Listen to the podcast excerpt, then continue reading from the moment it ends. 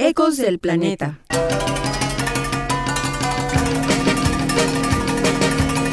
Un intervalo para compartir voces, noticias, música, consejos y acciones que colaboren a relacionarnos más armónicamente con nuestra madre Tlali, la tierra, cuidando de Atl, el agua, aprovechando los susurros de Hecatl, el viento, y el calor de Tonatiuh, el sol, para disfrutar también del descanso que llega con Metzli, la luna, Ecos del Planeta estará presente en la frecuencia 107.9 de esta estación los primeros miércoles de cada mes, de 10 a 11 de la mañana.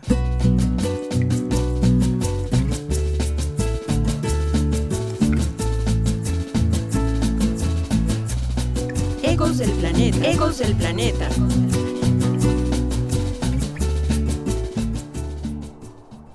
Churella. Ecosíntesis. Ecosíntesis. Síntesis. La noticia en pequeñas dosis.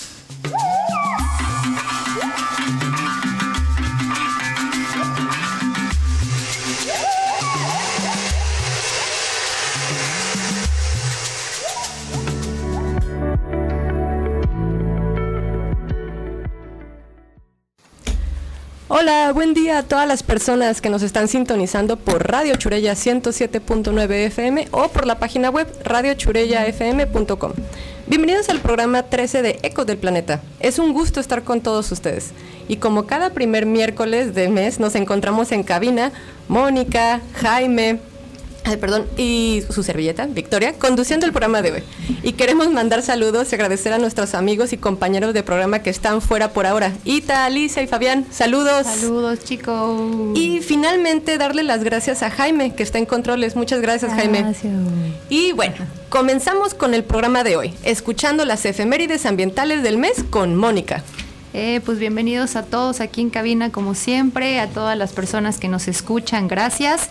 Y gracias Victoria, y como bien dices, todos los programas les compartimos las efemérides ambientales por las que hay que tomar conciencia en este mes de agosto serán las siguientes.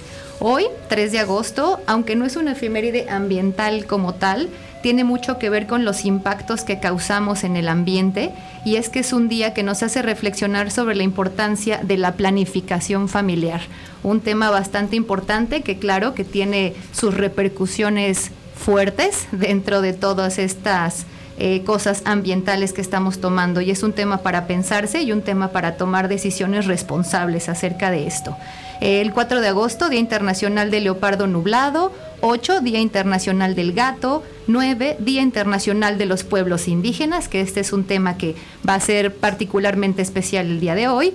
El 10, Día Mundial del León. El 12, Día Internacional del Elefante. 13, Día del Armadillo. 14, Mundial del Lagarto. El 19 es el Día Mundial del Orangután.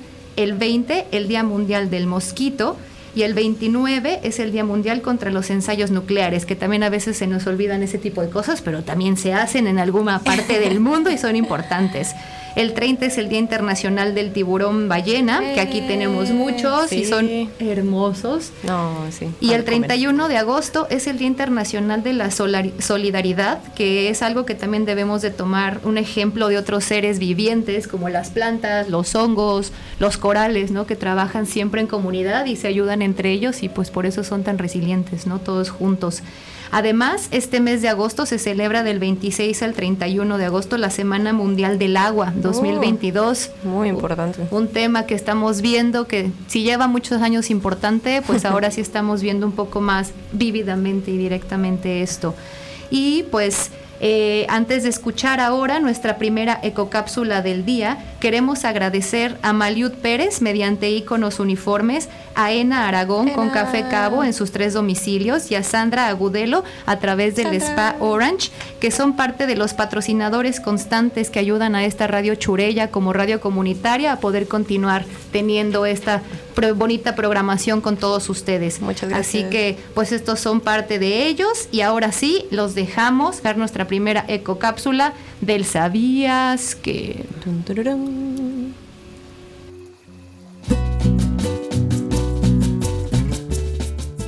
¿Sabías que El 47% de todas las personas indígenas que trabajan no tienen educación, frente al 17% de sus homólogos no indígenas. Esta brecha es aún mayor en el caso de las mujeres. Además, toda la comunidad indígena tiene casi tres veces más probabilidades de vivir en condiciones de extrema pobreza.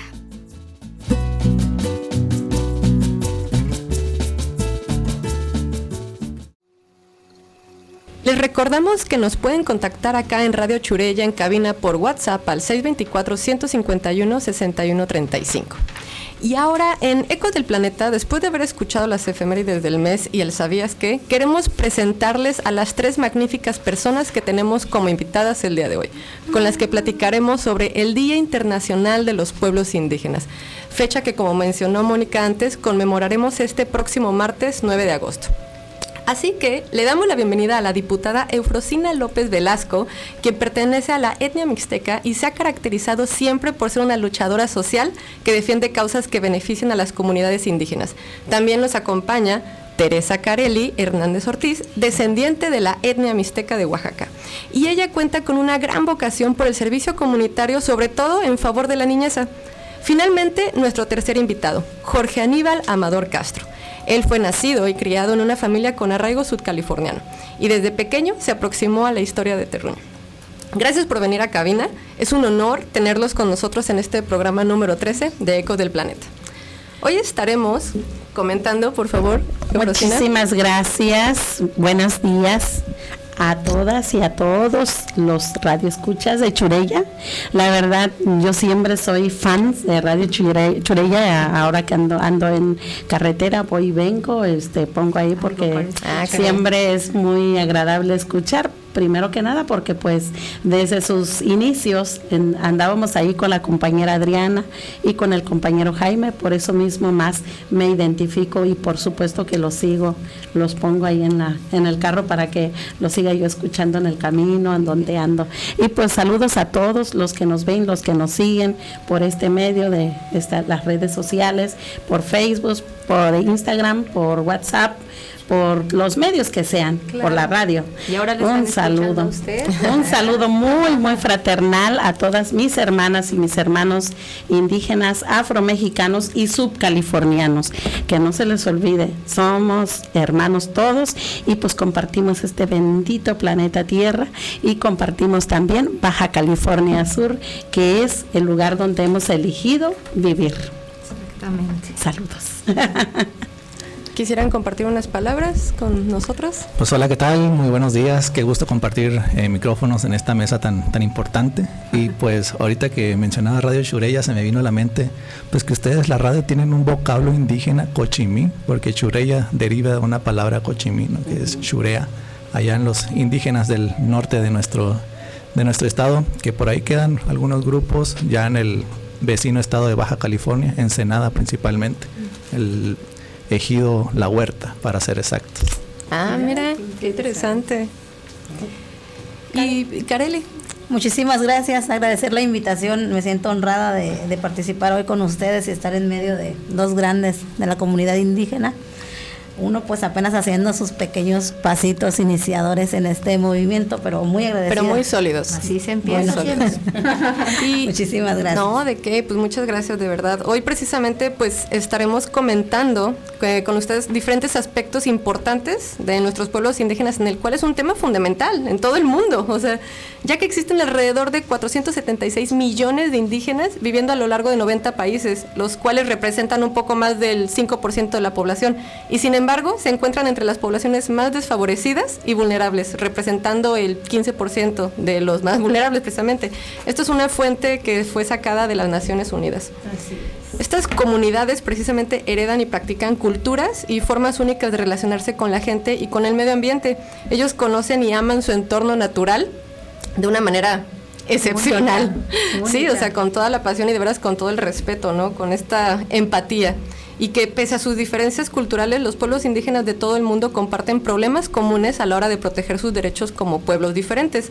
Muchos, muchos han buscado durante años el reconocimiento de sus identidades, su forma de vida y el derecho sobre sus territorios tradicionales y recursos naturales. Y pese a ello, a lo largo de la historia, sus derechos han sido violados. Así es. Lamentablemente es una realidad eh, que se vive día a día en nuestro planeta Tierra y no quedamos atrás México, por supuesto, que pues hemos estado viviendo esa desigualdad social. Pero precisamente por eso mismo estamos en estos espacios para hacer hincapié en, en reconocernos, visibilizarnos que aquí estamos y somos parte fundamental de nuestra preservación de nuestra cultura en este planeta Tierra. Y claro, y que se necesitan esas medidas especiales, ¿no? Para proteger precisamente todo esto. Así, así es. Y bueno, comenzaremos este programa pidiéndoles eh, de favor si nos cuentan un poco de su trayectoria, de dónde son originarias y si es que miraron a Baja California Sur, ¿por qué fue que lo hicieron? Ok, empezando por... ¿Quién quiere empezar? Con quien quiera. ¿Quién se Bueno, dicen ahí me avientan a mí el dedito para acá. claro que sí, me siento muy afortunada que me ceden este espacio y este lugar. Por supuesto, compartir micrófonos con cada uno de ustedes, personalidades de la Radio Churella, pues es un halago, es un honor, ¿verdad? Y más como con mi amigo Jaime aquí, pues me siento así como hasta chinita de la piel por los nervios. Porque precisamente con él, pues, pues grabamos ciertas este, cápsulas ahí y pues digo, ay, no me imaginé que ahorita estuviéramos aquí, pues entonces por eso digo, ay, ya sí, ya, bueno. Pero aparte importante, mis queridas amigas, por supuesto que pues yo soy originaria del estado de Oaxaca, mixteca de nacimiento, soy de la sierra de la mixteca de Oaxaca, de Valles Centrales, y mi lengua materna es la mixteca. Entonces, eh, crecí, nací, crecí, me formé en la escuela primaria, en, la, en, la, en el en CONAFE, me fui a estudiar la escuela secundaria en otro pueblo de Santiago, San Antonio Huitepec, regresé, volví a irme a Oaxaca, vine a Maniadero este, a trabajar, estaba recordando estos días que fui a volver a ver la tierra donde fui a piscar chile, tomate en Maniadero a la edad de 14, 15 y 16, 17 años, cada periodo de vacaciones era ir a Maniadero a trabajar para regresar a Oaxaca a seguir estudiando, ¿no? Entonces era una práctica ya muy este de sobrevivencia, porque tenemos que traer dinero para llegar y continuar la escuela y si no si no había esas posibilidades, pues no iba a poder estudiar, porque era un vamos a trabajar porque si no no hay escuela, entonces era una condicionante también. Bueno, pero bueno, lo más importante es que terminé lo que es la escuela secundaria. Em, fui a prestar mi servicio en CONAFE para yo ser acreedora de una beca y poder continuar con mi bachillerato porque de donde yo soy originaria pues mis padres son este indígenas, son campesinos, son personas que no perciben un salario como tal, ganan de lo que venden o de lo que cosechan o de lo que siembran, y si no siembran y si no cosechan y si no venden esos productos, pues no tienen ningún ingreso. Pues ellos son criadores de borregos, de chivos, aquellos años, vacas, burros, este caballos, mulas. Entonces, este ven gallinas, huevos, entonces si no vendían una gallina, si no vendían un borrego, un puerco, una cabrita, un chivo, pues no había para comprar jabón, sal, azúcar, que era lo más básico para tener en la cocina. Este, porque todos los demás sembraban el maíz, el frijol, este durazno, los chiles, el tomate, todo se da, pero pues no se da lo otro, que es el jabón, que es el azúcar, que es lo más el que se ocupa el aceite que se ocupa en la, en la cocina como tal, ¿no? Entonces como es una cocina de campo. Por supuesto que era necesario. Entonces de ahí terminando la secundaria, pues como todos ya mis posibilidades de continuar estudiando ya no se pudo por lo mismo, que yo ya no tenía la beca y pues hasta ahí llegó mi beca. Y también aparte de eso me junté y ya tuve un niño y con eso peor tantito, ¿no? Entonces como mis padres siempre me inculcaron a ser este, eh, a ser comerciante. Entonces me decía, no, hija, este, uno vendiendo esto y gana dinero y así, ¿no? Entonces yo ya traía esa mentalidad de ser comerciante. Por supuesto que empecé un pequeño negocio en Oaxaca, este, no me funcionó como tal, empecé a, este, me enseñaron a reciclar aluminio, fierro, cobre, este, láminas y todo eso. Fui recicladora, aprendí ese negocio que también este, juntando, comprando y vendiendo, hacíamos ingresos para la cocina, para mis gastos como madre, como esposa, como mujer, como se dice De ahí, viendo que la vida es muy difícil, mis padres estaban en Baja California Sur y ellos me decían, hija, ¿para qué estás sufriendo ahí si aquí puedes seguir este, prosperando, no? y agarro y me invitó y me vine para 1995, llegué a Los Cabos y aquí, pues cierto, con toda la facilidad del mundo, pues por supuesto yo ya traía una carrera, este, bueno, no carrera, pero mi, mi bachillerato, mi experiencia de ser educadora de CONAFE y haber tenido ya alumnos este, de primaria este, en la escuela, pues para mí era facilísimo. Llego aquí, me dice la maestra, una amiga de mi papá y mi mamá, decía, no, la maestra Irma es directora de la escuela Amelia Wilkes.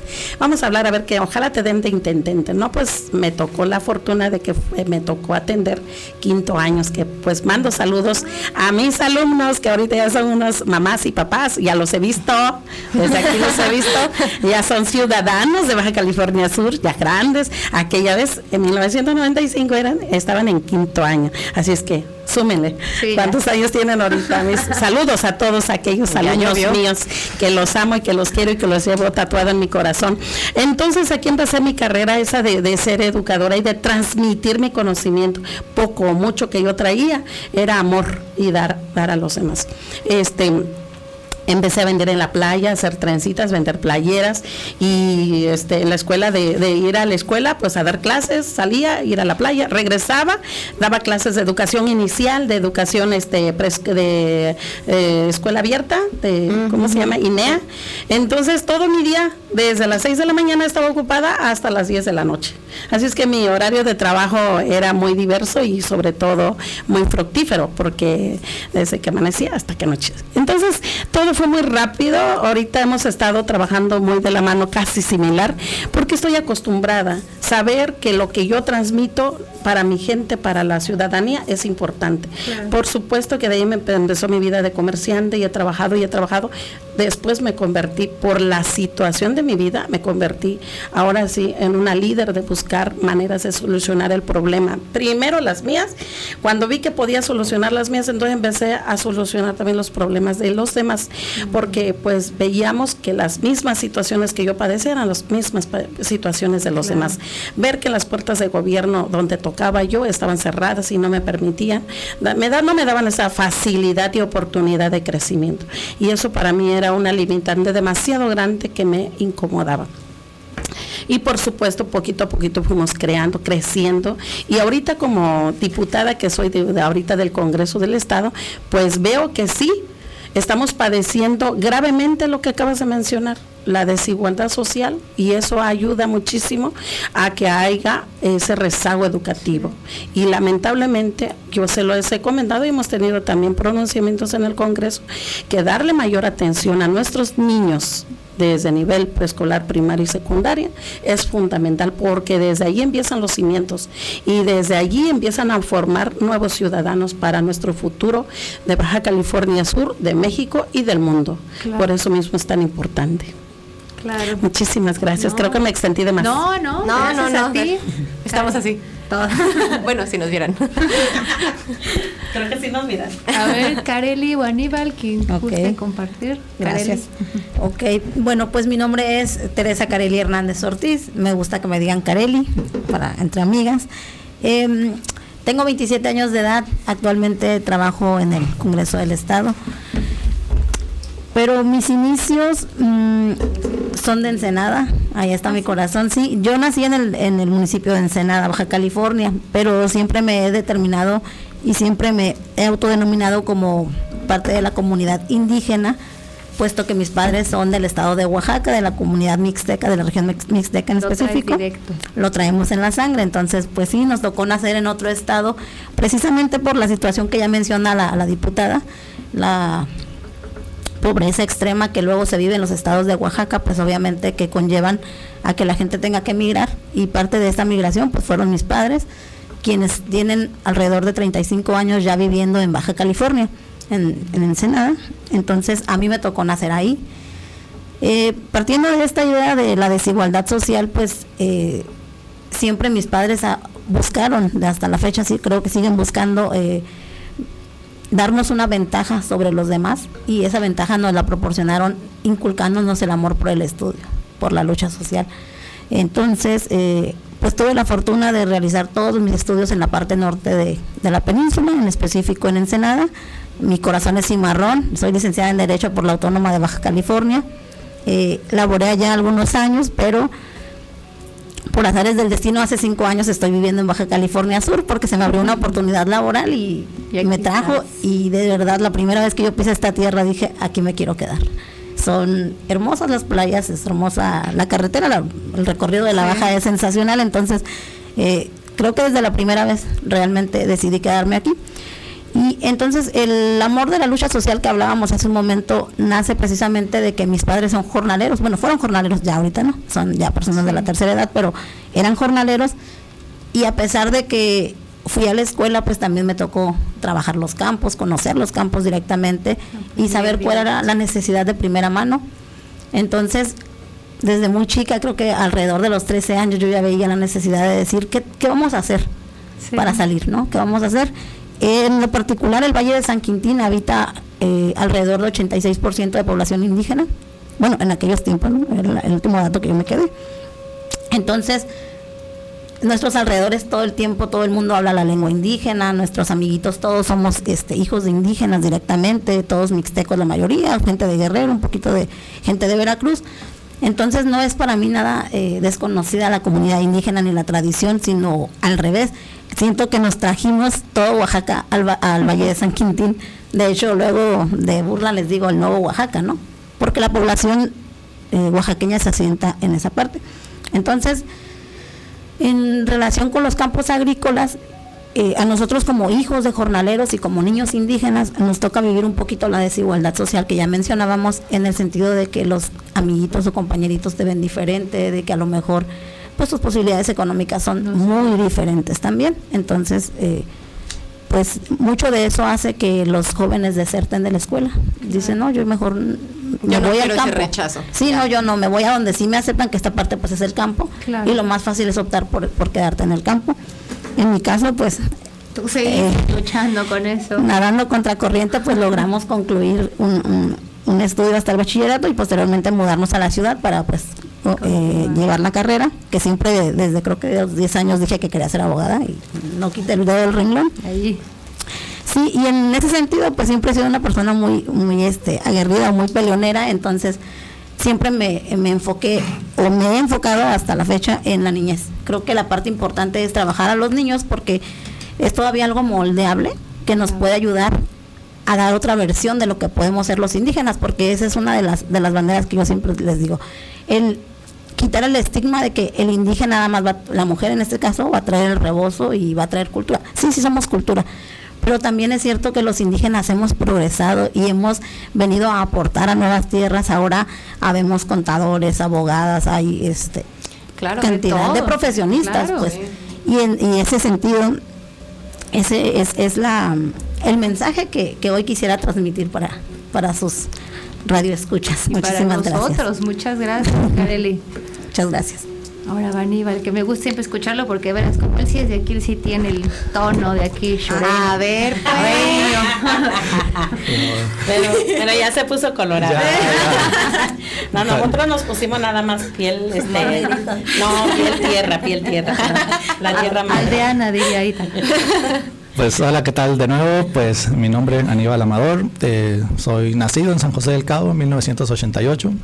Mis papás son de, Mi mamá es de San José del Cabo, mi papá nació en un rancho, un rancho aislado, en medio del semidesierto. Él tuvo que emigrar a San José del Cabo, pues por la falta de oportunidades en la misma comunidad rural de Baja California Sur.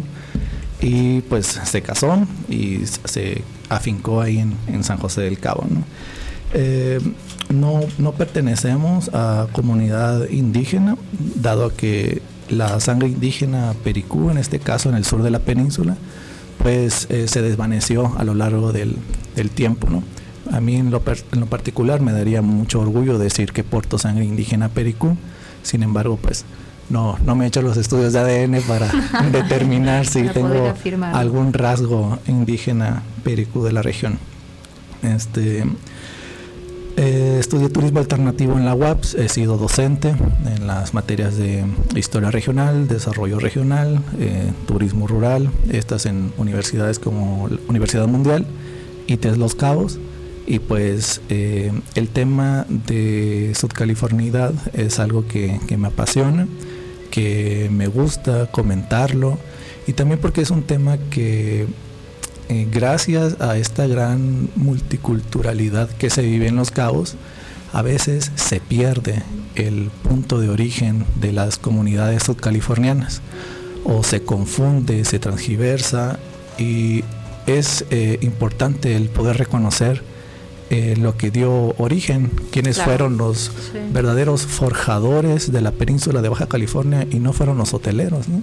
los que vieron brecha en Baja California Exacto. Sur fueron los que actualmente habitan estas comunidades eh, rancheras a lo largo y ancho de, del estado, que es la cultura eh, más añeja que se tiene aquí en, en el, en el estado, tal cual que eh, si compran la, la revista de este mes, no, perdón, del mes pasado de National Geographic, en, en la portada Ah, Sí, aparece Los últimos vaqueros. los últimos vaqueros, ¿no? Exacto. La cultura del, del rancho subcaliforniano, ¿no? Donde Sí. interviene también la mujer dentro del, Exacto. de la labor del, del campo.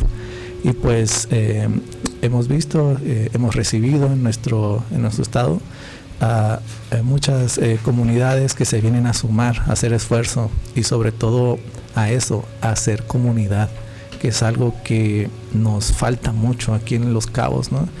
Y siempre pongo de ejemplo a la comunidad de Cabo Pulmo, es muy pequeñita, todos se conocen, la gran mayoría son Castro. Pero entre ellos, entre ellos eh, determinan qué es lo que quieren para su pueblo. ¿no? Sí.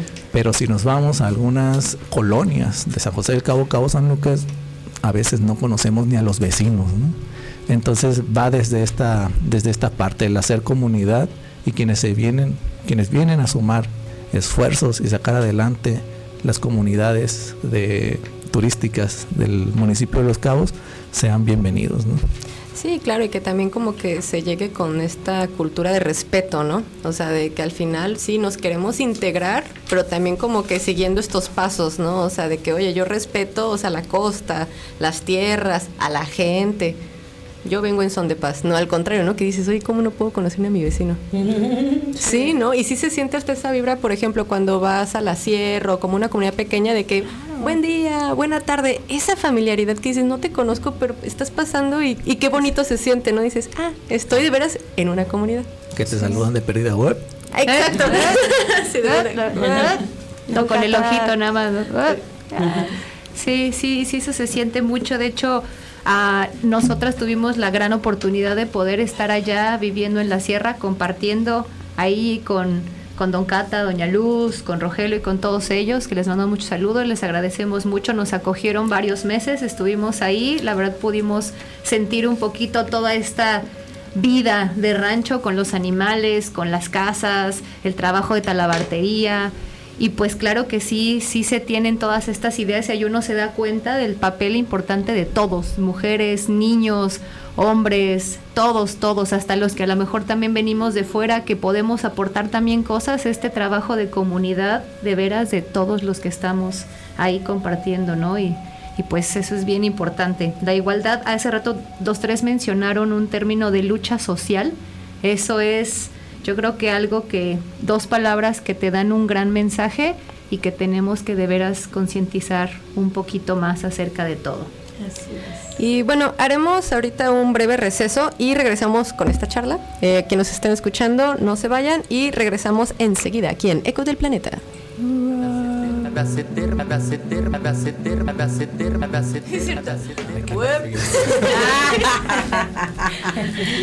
¿Qué tal? ¿Cómo se sienten? Bien.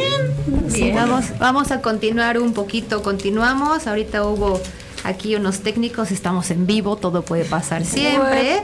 Y este, pues continuando con esto, yo quería como preguntarles, ahorita ya platicaban un poquito de, de como de las mujeres, sí nos gustaría que ahondaran un poquito más en este caso. Pues sí, aquí tenemos a, a un hombre, dos chicas, así como estos puntos de vista del, del, del punto Sí, claro. del papel de la mujer dentro de todo esto en general de las comunidades, pero también si se podemos enfocarnos un poquito más a lo local, aquí en, en Los Cabos, en La Baja, a donde gusten. Entonces, si quieren, ahora empezamos con Aníbal y de reversa. Sí, para que vayamos. sí. ¿eh? Sí, claro. Muy importante.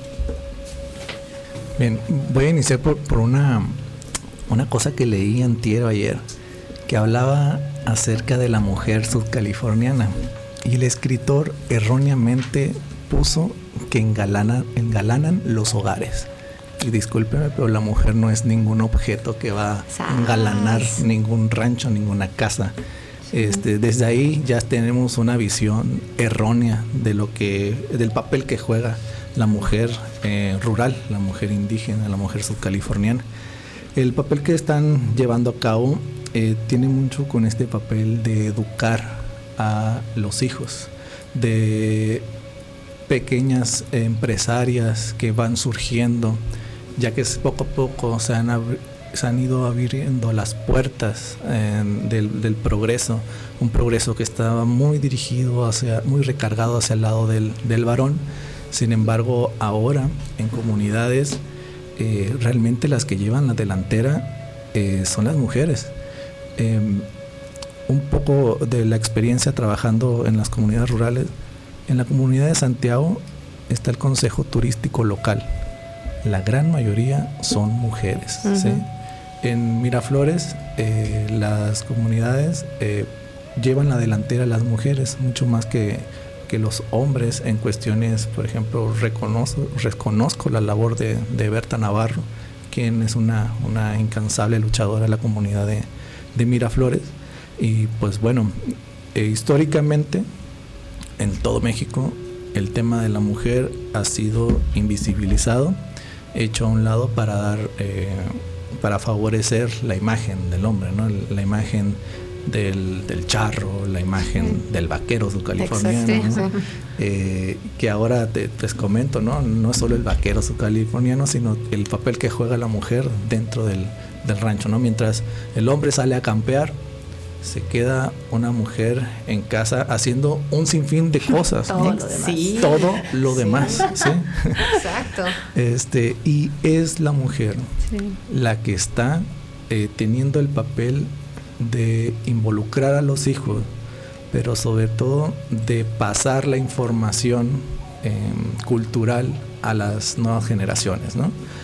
Va desde, por ejemplo, eh, tan solo para hacer um, dulce de pitaya, que te tardas tantísimo y puede ser un poco complicado, desde ir por la, Pitaya. por la pitaya, y ya vas en acompañamiento con los hijos, pero estás dejando esa herencia a estos, a estos chiquillos, ¿no? a estos niños. Mientras que el hombre puede ser que actualmente ya tenga que regresar, ya tenga que venir a Cabo San Lucas o a San José del Cabo a estar trabajando tal vez en un hotel y ya el estar en un hotel ya te rompe con esa cadena de, de valor de cultura Claro. que venía trayendo el, el vaquero subcaliforniano por más de 300 años. ¿no? Y eh, se acaban, los ranchos se están acabando. En Baja California Sur, traigo unos datitos por aquí, eh, el 9% de la población en Baja California Sur vive en zonas rurales, el 9% nada más. Y la gran mayoría está migrando hacia estos polos turísticos. ¿no? Eh, se calculan, según datos de la INEGI, 2.528 localidades eh, rurales para Baja California Sur. Y vemos cómo lamentablemente un estilo de vida que había perdurado mmm, casi, bueno, más de dos siglos, pues llegó al punto de quiebre, ¿no? Esa autosustentabilidad eh, que se tenía, esa libertad que se tenía, pues eh, se acabó, ¿no? Sí. Eh, están cambiando los, los, patrones, los modelos y pues el, el papel de la, de la, mujer es fundamental, recalco, en esta situación de ser la que transmite los conocimientos culturales. Porque aquí en Baja California Sur, o muy específico en el municipio de Los Cabos, las características que den identidad al Estado no las vamos a encontrar en, fácilmente en Cabo San Lucas o en San José hay que salir a las zonas rurales, sí. que es donde vamos a poder respirar, vamos a poder vivir lo que es eh, las tradiciones sudcalifornianas. ¿no? Y me pesa mucho cuando la gente que tiene poco tiempo en, en el estado no lo logra identificar y a veces puede ser eh, muy ruda al momento de decir en Baja California Sur no tenemos cultura. cultura. Sí. Sí, se ha escuchado mucho eso. Y qué, qué ironías ahorita mencionabas eso de se ha perdido, se ha cortado esa autosustentabilidad. La ironía es que ahora se, se busca, según, ¿no? Ahora buscan ser autosustentables, hay que serlos y lo todo verde y siguen esa palabra. Pues sí, sí se puede, ¿no? Porque pues está el claro ejemplo de estos miles de años, de estas personas, de ustedes, de, de que podemos ser autosustentables, ¿no? O sea, es la ironía. Lo dejan para buscarlo. Por ejemplo, allá en la Sierra de la Laguna es como bien curioso, es como, como si fuera un museo, ¿no? Así de que vas, o sea, como, como turista, por así decirlo, así de, "Ah, y así, y esto, pues sí, ¿no? Porque pues está el sol, está la luna, está el fuego, y ya, ¿no? Hay agua, a veces sí, a veces no, y se acoplan también. La importancia de que, ¿sabes qué? Como ellos, si uno dice, ay, es que no tengo un litro de agua de tomar, ellos pueden pasar hasta ocho meses de escasez y se han adaptado, yo no sé cómo, con mucho respeto y con mucha manera de decir, bueno, pues, pues es lo que viene, ¿no? O sea, si este fue un año de sequía, pues año de sequía. Y lo que decías de porcina, ¿no? O sea, si no tienen que cosechar, si no tienen que vender, ¿y qué sucede? Y eso es una escalerita que viene donde todos estamos involucrados. no es así como de que, ay, pues ya no llovió. ¿Y por qué no está lloviendo? ¿Y por qué hay tanta erosión? Y tras, tras, es una cadenita que viene desde lo ambiental a lo social, o sea, toca todos los temas. Claro. Bueno, pues si quieren ahora ustedes compartirnos esta parte, seguir. Ok, bueno, pues desde mi punto de vista creo que la participación de la mujer cada, cada vez viene a, no digo que sea más importante, la, la participación de la mujer siempre ha sido fundamental, siempre, desde los años de nuestras bisabuelas yo pienso y más atrás. Nada más que ahora es más visible. ¿Por qué? Porque ahora las mujeres estamos presentes en todos los ámbitos y hablando desde mi persona y de aquí de lo que alcanzo a percibir, llegamos a Baja California Sur en ese sentido y llegamos por todo. Entonces, nadie deja su tierra, nadie deja sus costumbres, sus raíces, viniendo a ver qué sale. ¿no? Llegamos y llegamos para tomarlo todo, si nos lo permiten, por supuesto. En el, en el, creo que en el sector al que voltemos vamos a encontrar cientos y miles de mujeres trabajando todos los días, haciéndonos visibles y demostrando que la mujer no era solamente una parte fundamental para un hogar, sino realmente una parte fundamental para todo el sistema. Ahora en el Congreso del Estado de Baja California Sur tenemos una mayoría plena de mujeres ocupando los curules. Ahora habemos, digo, en, en la cuestión de los asesores, pues creo que soy de las más jóvenes, pero ahí estamos. Eh, la cuestión administrativa es 100% dominada por las mujeres. La cuestión hotelera, pues no más, ¿no? Masajistas, bueno, eh, toda la parte que pues Cabo San Lucas y San José del Cabo ofrece, vemos todos los días a muchas mujeres que salen a buscar el sustento y que hoy por hoy son proveedoras de sus hogares y son quienes mantienen en gran parte la economía de Baja California Sur. Entonces creo que ya se, estamos rompiendo con ese estigma de detrás de todo hombre hay una gran mujer. No, no hay una mujer atrás de nadie. Estamos enfrente. En, en la primera línea de batalla, ahí estamos. Las juventudes, las mujeres, estamos haciendo el verdadero cambio que ya nos hacía falta, sí, y que seguimos trabajando, porque ya lo decíamos, la desigualdad social no ha terminado. Aún hay gente que cree que una mujer no puede hacer lo mismo que un hombre en el pleno siglo XXI y 2022. Siguen creyendo que a lo mejor porque eres joven, ay, como que Sí, te dudo un poquito, ¿no? Y, ajá, sí. Entonces, eh, les hace falta a veces eh, vernos canas, ¿no? Para creer que sí te doy confianza, no te doy confianza. Pon- Ponte rayitos. Sí, lo he pensado. este, pero creo que esa parte eh, de la mujer, en, el caso de la mujer indígena y en el caso ahora de la mujer subcaliforniana, es una gran lucha que se ha tenido, pero que yo creo que tenemos resultados. La mujer ya demostró que no nada más puede trabajar en el hogar, ni nada más en el campo, sí lo hacen. Y es una parte que ya decían ustedes, es importante ser autosustentables, pero también es importante poder demostrar que la mujer puede estar al frente de una empresa, al frente de un partido político, al frente de lo que se les ocurra. O sea, tenemos mujeres astronautas que que ya nos hacen sentir orgullosos como mexicanos, ¿no? He visto una nota por ahí recientemente que de verdad me llenan de orgullo porque eh, creo que hasta, hasta hace unos años todavía eran muy difíciles algunas, bueno, concebir algunas ideas de que podíamos ocupar lo que hoy se está ocupando. Tenemos en, en el estado cuatro mujeres presidentas municipales, ¿no? y un varón nada más. Entonces creo que esa es la evolución que se, se venía buscando y creo que vamos a seguir. O sea, no, no hemos llegado al tope, creo que debemos seguir luchando para que cada vez seamos más quienes ocupemos los lugares. ¿no? Muchísimas gracias. Claro que sí, abonando a este tema es sumamente importante. Ahorita como legisladora, que soy parte de los 21 diputados y diputadas que estamos en el Congreso, vemos la verdadera situación que se está viviendo en Baja California Sur y más con respecto a las mujeres. Ah, todavía en este pleno siglo XXI, 2022, lo comentaba la licenciada Carely Hernández, este, vemos muchos hombres todavía pensando que son ellos los que tienen la varita mágica o la batuta para dirigir o para este preponderar más y decir soy hombre y mando, ¿no? No. Eh, las mujeres también tenemos esa capacidad. Las mujeres también tenemos esos talentos. Las mujeres también, desde el momento que somos mujeres dadoras de vida en nuestro, en nuestro vientre, en nuestro seno maternal, creamos vidas. Desde allí somos esa mujer fuerte y esa mujer con todas las, las características para poder preponderar en cualquier área, llámese política, llámese comercio, llámese líderes mm, de, diferentes instituciones donde debemos de ser atendidas.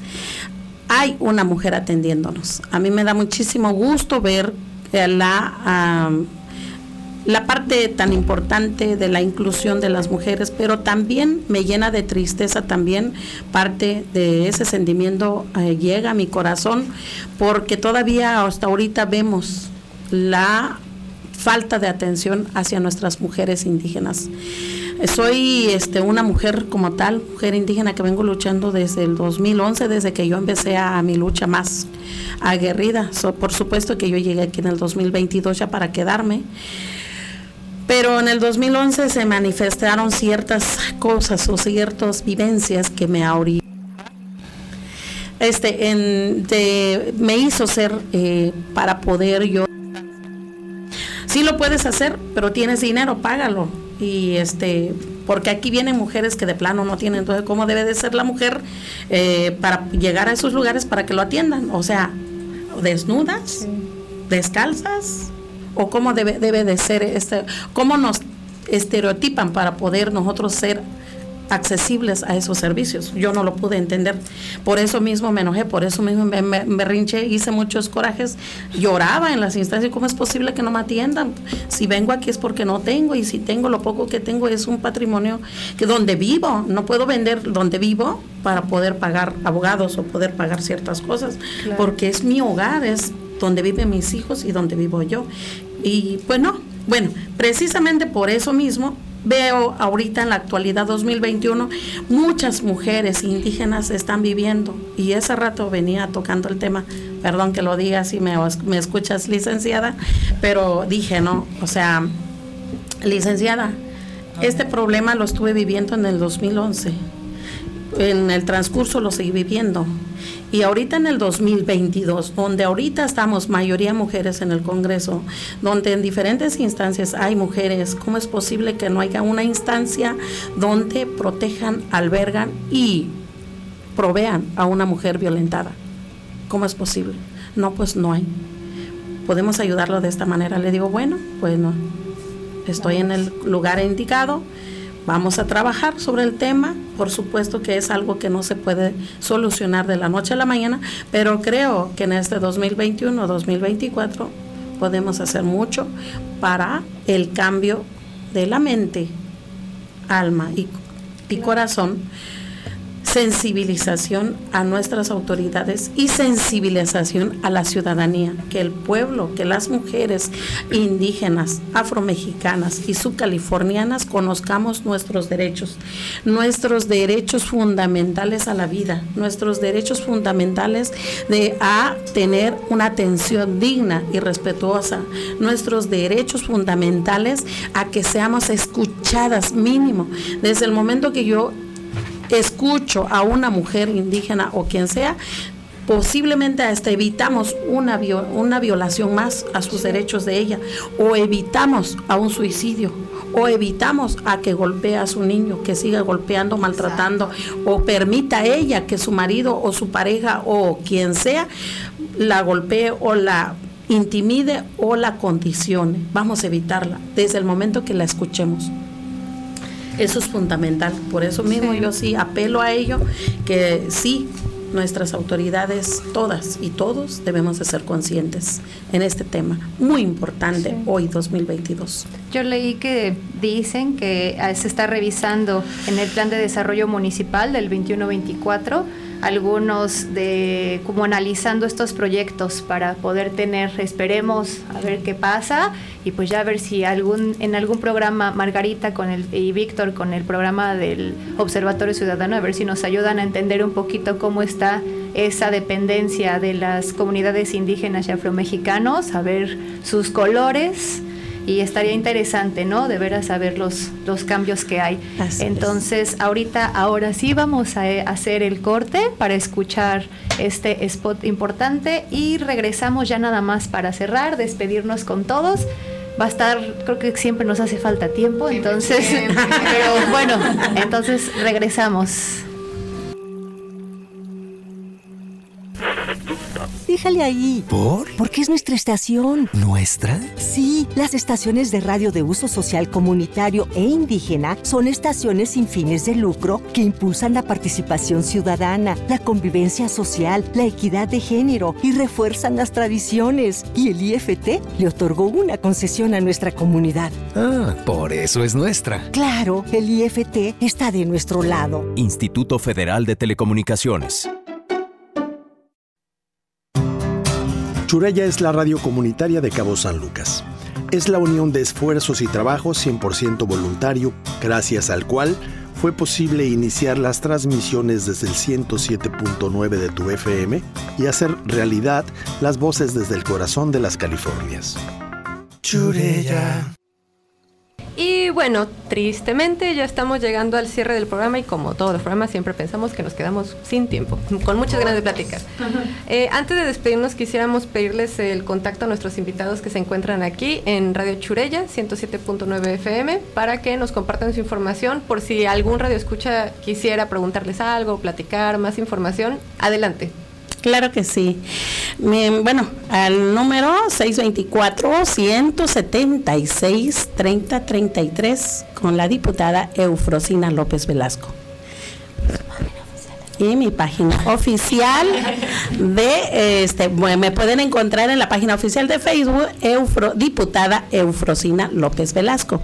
También hay WhatsApp también tengo. Así es que mándenme mensajes y no contesto porque a veces estoy en reunión como pasó ahorita tengo el teléfono aquí nada más contesto por mensaje sale gracias.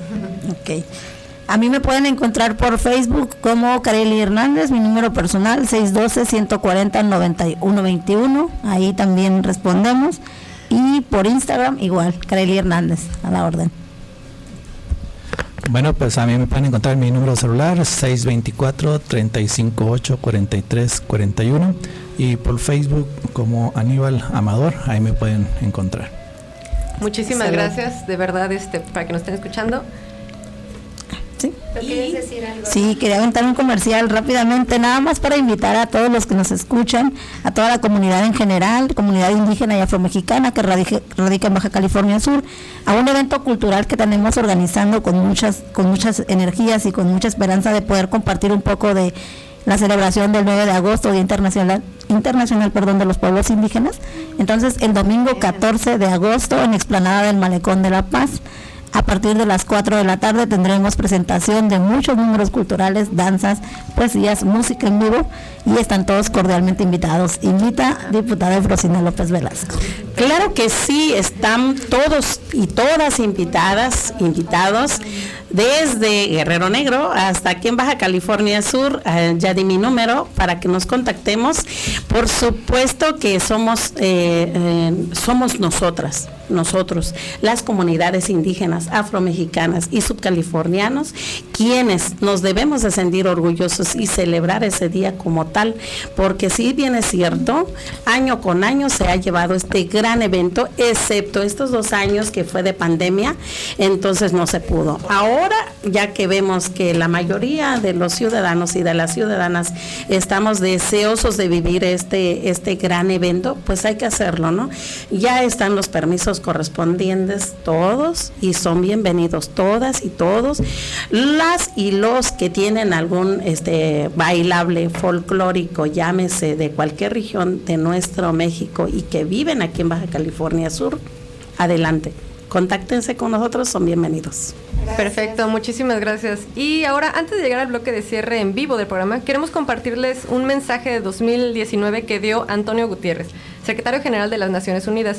Primero yo lo leeré en español este mensaje en vivo y después continuaremos con un audio donde podremos escuchar este mismo mensaje en diferentes lenguas indígenas, náhuatl, tunzabi, también conocido como mixteco, y wixárika.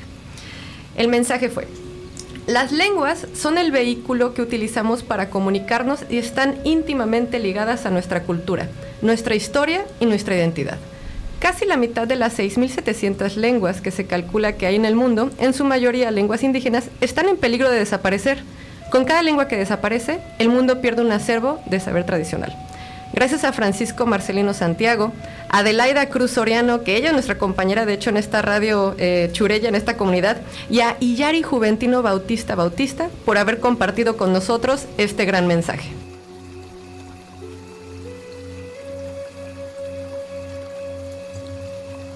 Vivam masehualtlahtolme, tlen ika timotlapoguia, iwan melahka salitoque el guayoguan iwan totoltecayo, tonemilis iwan toyolchayak.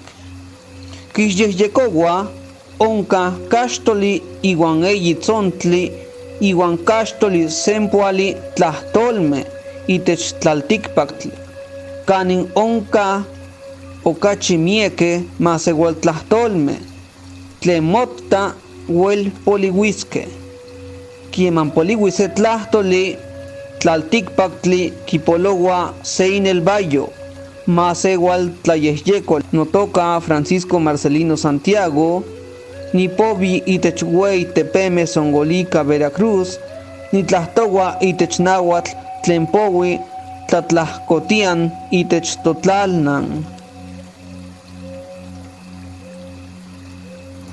Que akone iwama taneni puhuku vehículo hay retenta eniakaku tanai tetenta eniakaku y kunyuki tame yeme potitapine yeme ku tame hewir taniuki tayeyare wakawa poranenere 6700 guanyote puhuku casi la mitad yeme ku hewir te puhuku tan taniuki ku temutiniuka uyaka terrote hewir temuhuku recarrabite ta iwa yuniuki Atumaya Iku Kiakari Pauyahupa Mara Akame. Esta lengua es wixárika, mi nombre es Iyare. No hayo, yahaku ya sini ni oyo, dano o shina ayo, ikibi koniso oyo, dano basi yo, ndake yo, yo kuyo, yo kuna na ayo, yo kuna tata sikwa ayo, yokuna sina'a ñuyivi ntuyo kua'naki no'o ja'na yivi ma'ñu iño mil usa ciento no'o ja'na yivi kua'a ntiva'a no'o iyo ñuyivi chi nasa ja'a ñi no'o sakuni kivi no'oyo indiche'e chunsinka navasi sa'nu ja'na no'ona asi'i ñi no'o siki kua'a ntiva'a ndañu'u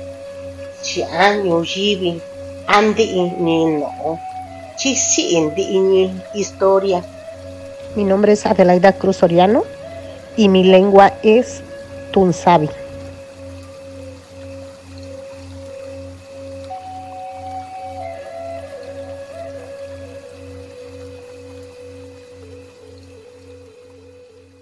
Pues muchísimas gracias, qué bonito, ¿no? Hasta paz da escuchar de repente este tipo de lenguas diferentes, a veces hasta nos dan ganas de llorar, no sé, no sé si nos pasa a todos, pero ojalá que sí.